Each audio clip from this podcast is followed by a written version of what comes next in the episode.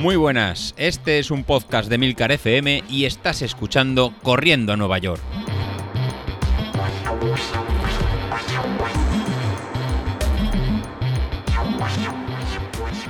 Muy buenas a todos, ¿cómo estamos? Ostras, llevo ya una semana eh, sin grabar. Mm, se me hace rarísimo esto de que no pude grabar el martes y que el último día de grabación fue el jueves de la semana pasada. Se me hace realmente extraño. Como extraño está siendo también el cambio de el cambio de entrenamiento del 10.000 a, la media maratón. La verdad es que he notado, he notado cambio en las distancias. Eh, veníamos ya acostumbrados a entrenar prácticamente tres cuartos de hora, 50 minutos, 55 minutos el día que más. Y, claro, ya la semana pasada se empezaron a notar las distancias.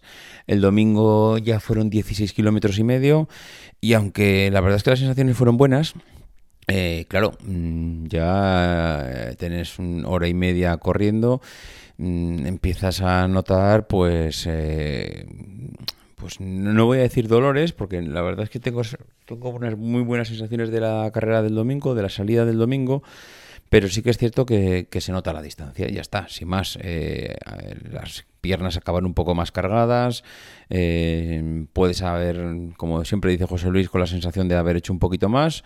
Bien, yo acabé contento, pero te das cuenta que lo que viene pues va a ser va a ser duro. Son semanas, vamos a tener ahora mismo pues dos meses, estamos a finales de abril, mayo, junio, sí, es que prácticamente nos quedan ocho o nueve semanas por delante que van a ser durillas. De hecho, esta semana es una semana de carga. Lo que pasa es que esta semana para mí está siendo complicada. Va a ser la típica semana que, que al final cuando no es una cosa es otra se te complican las cosas. Eh, ¿Por qué? Pues porque mañana es viernes y tengo que estar de viaje. Esto me va a suponer que voy a tener que trastocar un poco los planes. Voy a intentar hacer las series hoy jueves. Eh, mañana igual intento hacer la salida suave, el sábado ya veremos.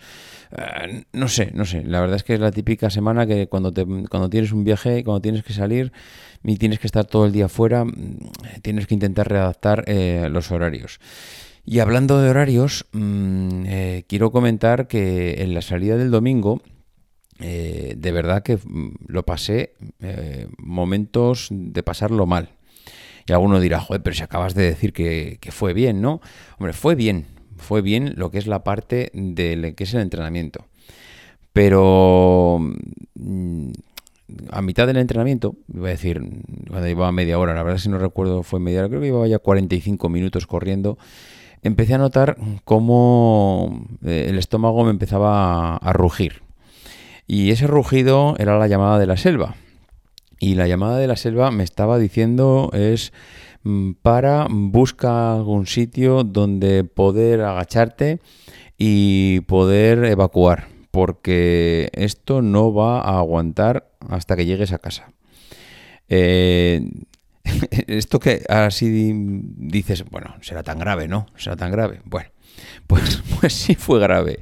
Fue grave porque eh, claro, si te pones a correr al lado de casa, dices, oye, mira, pues en la siguiente vuelta subo un momento a casa, voy al baño y allí me desahogo y, y lo dejo todo. Pero claro, no era el caso, no era el caso y yo estaba en ese momento, pues, pues creo que pues no se podía estar a 7 kilómetros de casa tranquilamente porque creo que los dolores y los retortijones me empezaron, pues eh, yo creo que en el otro extremo de, donde, del recorrido que utilizo para hacer la, salida larga. Con lo cual, pues tenía por delante 6, eh, 7 maravillosos kilómetros de aguantarme. Hubo momentos eh, en los que pensé que la vida se me iba. O sea, yo hubo momentos en los que pensé que allí me quedaba. Eh, hubo momentos en que pensé que me iba por la pata abajo y, mm, bueno, no sé, es que me veía, me veía yendo con la Nutella puesta eh, hasta, hasta casa y la verdad es que eran situaciones en las que no sabía si llorar, mm, qué, qué diría la gente. Mm, porque claro, es que daros cuenta que yo voy a, voy a correr cerca de la playa. Cerca de la playa, eh, en un domingo a las 7 de la mañana de pandemia, eh, creo que estamos las gaviotas y yo. Entonces, Allí, eh, no sé, era o plantar un pino en la arena y, taparlo con un montoncito y marcharme a casa pues con el culo lleno de arena o aguantar. Claro, a mí el pudor y la vergüenza pues hace que, que me, tuviera que aguantar.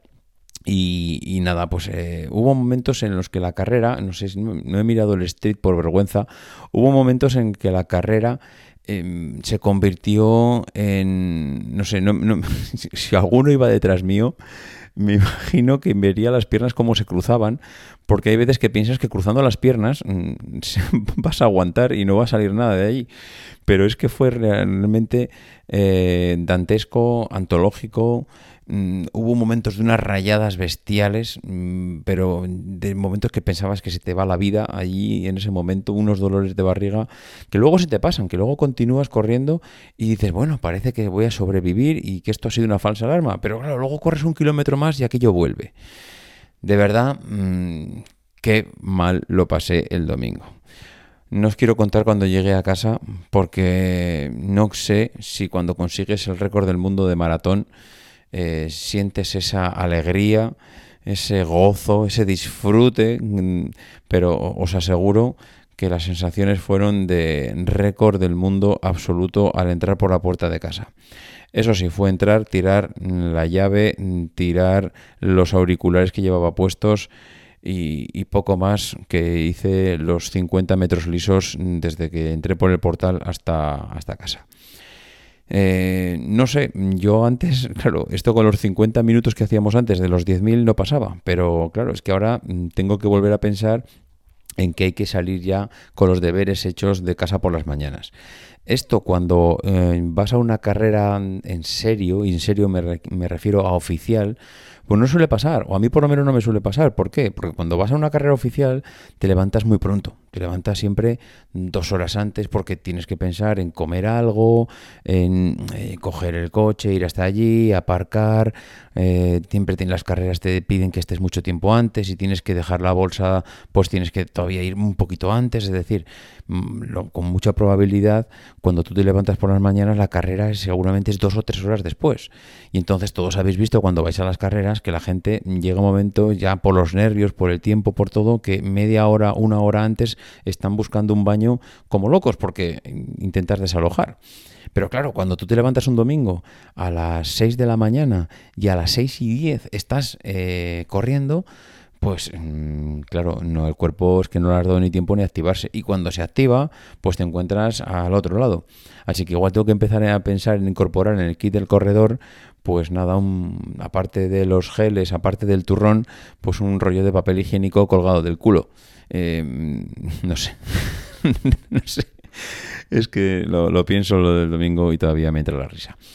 Bueno, hasta ahora la verdad es que el año pasado había entrenado las, salidas de la media maratón y nunca me había pasado esto, pero bueno, oye, no pasa nada. Eh, así son las cosas y así se las hemos contado, como diría aquel.